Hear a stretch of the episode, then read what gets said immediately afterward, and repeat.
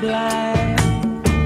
It's gonna be a bright, bright, bright, sunshiny day. How would you know you're seeing clearly if you didn't see not clearly? How would you appreciate the clarity that you found if you hadn't lived in some sort of discord? How could you live other than living in alignment with Source? Source is not judging you. You do it to yourself. And then you pinch yourself off from Source. Welcome to Infinite Consciousness, a daily inspirational podcast that's dedicated to helping you manifest your dreams faster.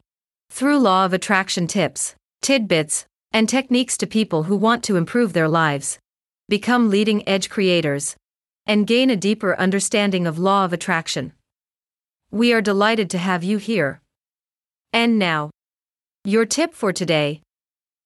Even though it may appear that feeling good allows good, or when you feel bad, you are allowing bad. There is only a source of well being, which you are allowing, or not. Love this tip of infinite consciousness? Desire more? Catch our next episode. Head over to your favorite podcast platform and subscribe. It's very much appreciated. Thank you.